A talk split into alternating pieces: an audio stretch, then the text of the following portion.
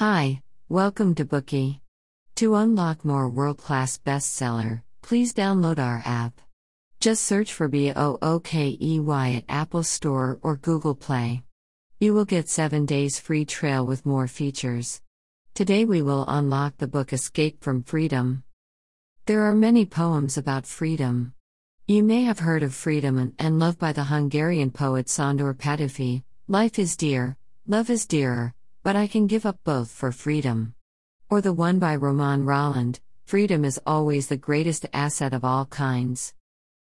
In modern society, everyone is eager to attain freedom and self fulfillment.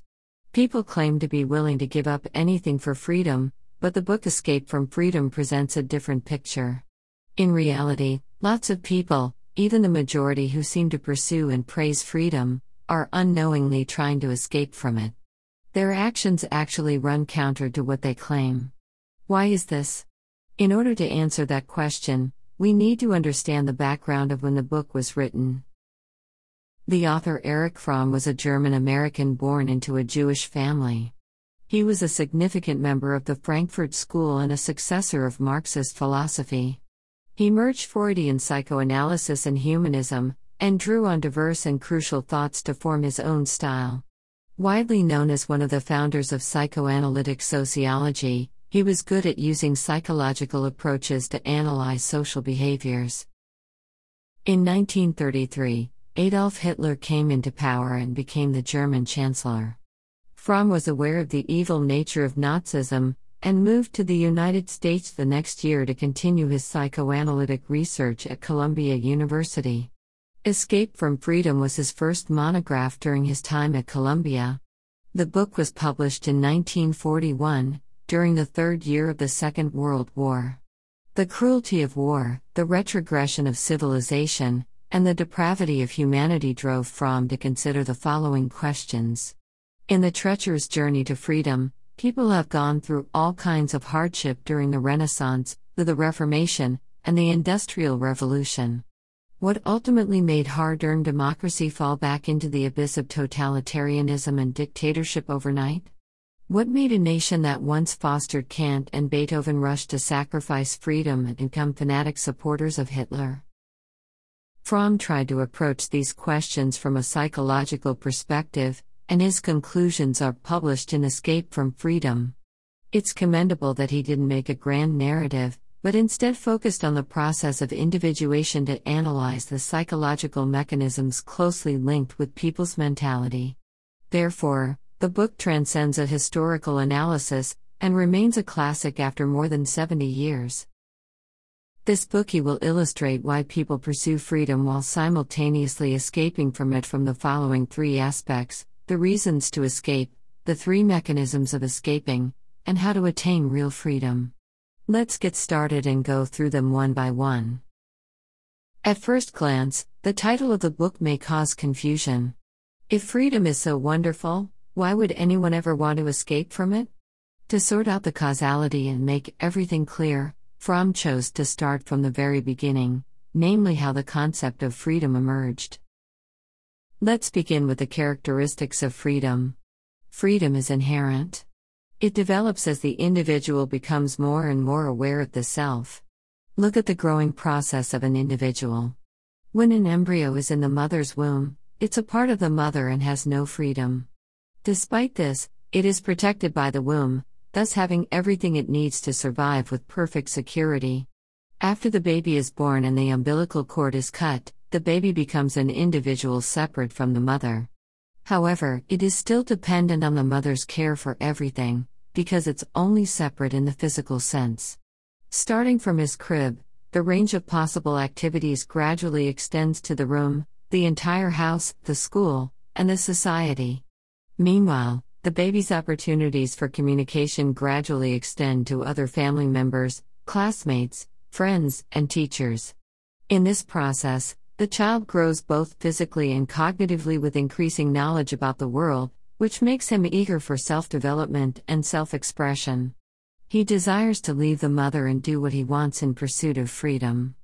This is known as the process of individuation, in which one's self strength continues to grow, individuality continues to develop, and the desire for freedom gets stronger.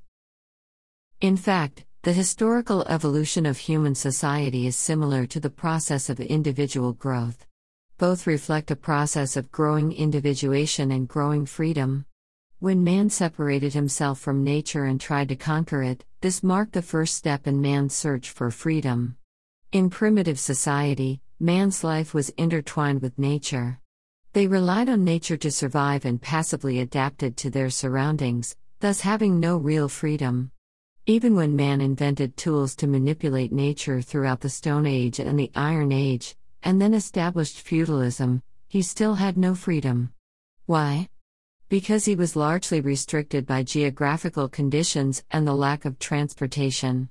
Additionally, in early feudal society, one's social status was predetermined, and the class stratification could hardly be changed.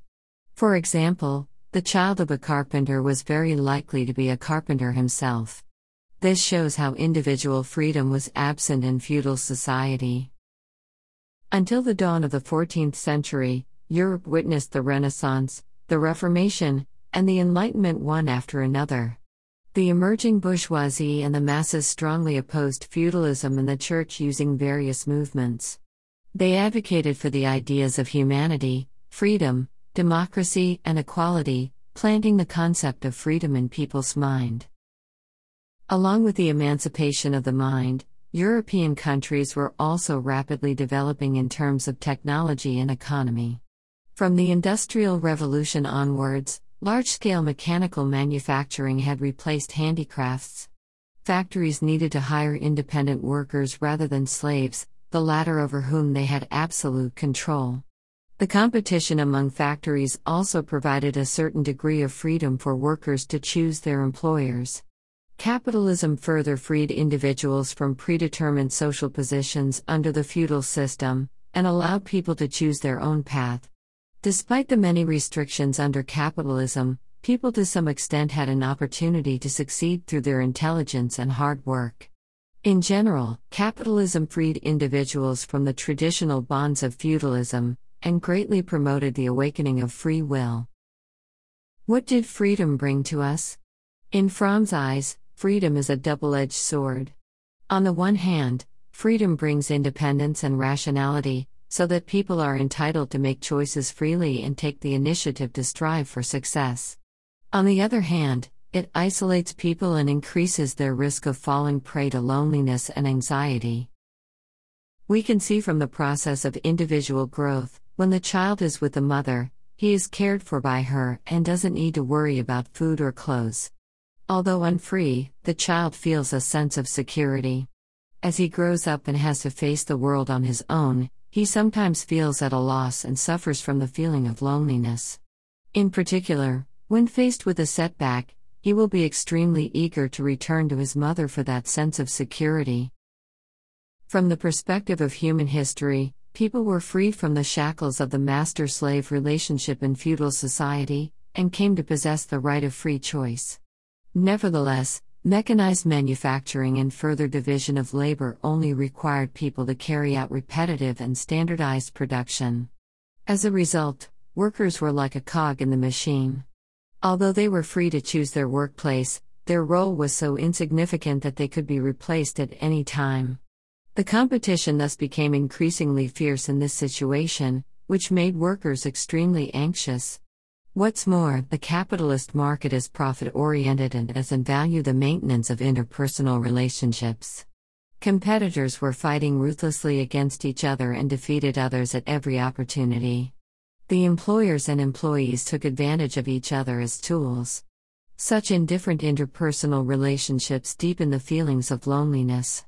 Moreover, when wars resulted from the ambitious expansion and invasion of capitalist countries, it exacerbated people's sense of powerlessness. People possess the independence and rationality that comes with freedom. However, they fall prey to the state of uneasiness caused by anxiety, loneliness, and powerlessness. What should they do? According to Fromm, there are two ways to overcome this plight. The first is a path forward. It requires one to adhere to rationality, insist on independence, improve the self and one's personality, and connect with others and the world in a genuine and spontaneous manner. The second way is a path backward. This means to go back to the womb, or a previous social environment for the sake of security. However, since one can neither go back to the womb nor can history retrace its steps, people will then think of ways to escape from freedom. That's all for part 1. Let's sum it up. From the process of individual growth and the evolution of human history, we come to understand that freedom is inherent and developing. It brings us not only independence and rationality, but also the feelings of loneliness, anxiety, and powerlessness. At this tipping point, two paths are available to us one forward and one backward. The latter is to escape from freedom. Today we are just sharing limited bookey. To unlock more key insights of world class bestseller, please download our app. Just search for B O O K E Y at Apple Store or Google Play. You will get 7 days free trial with more features.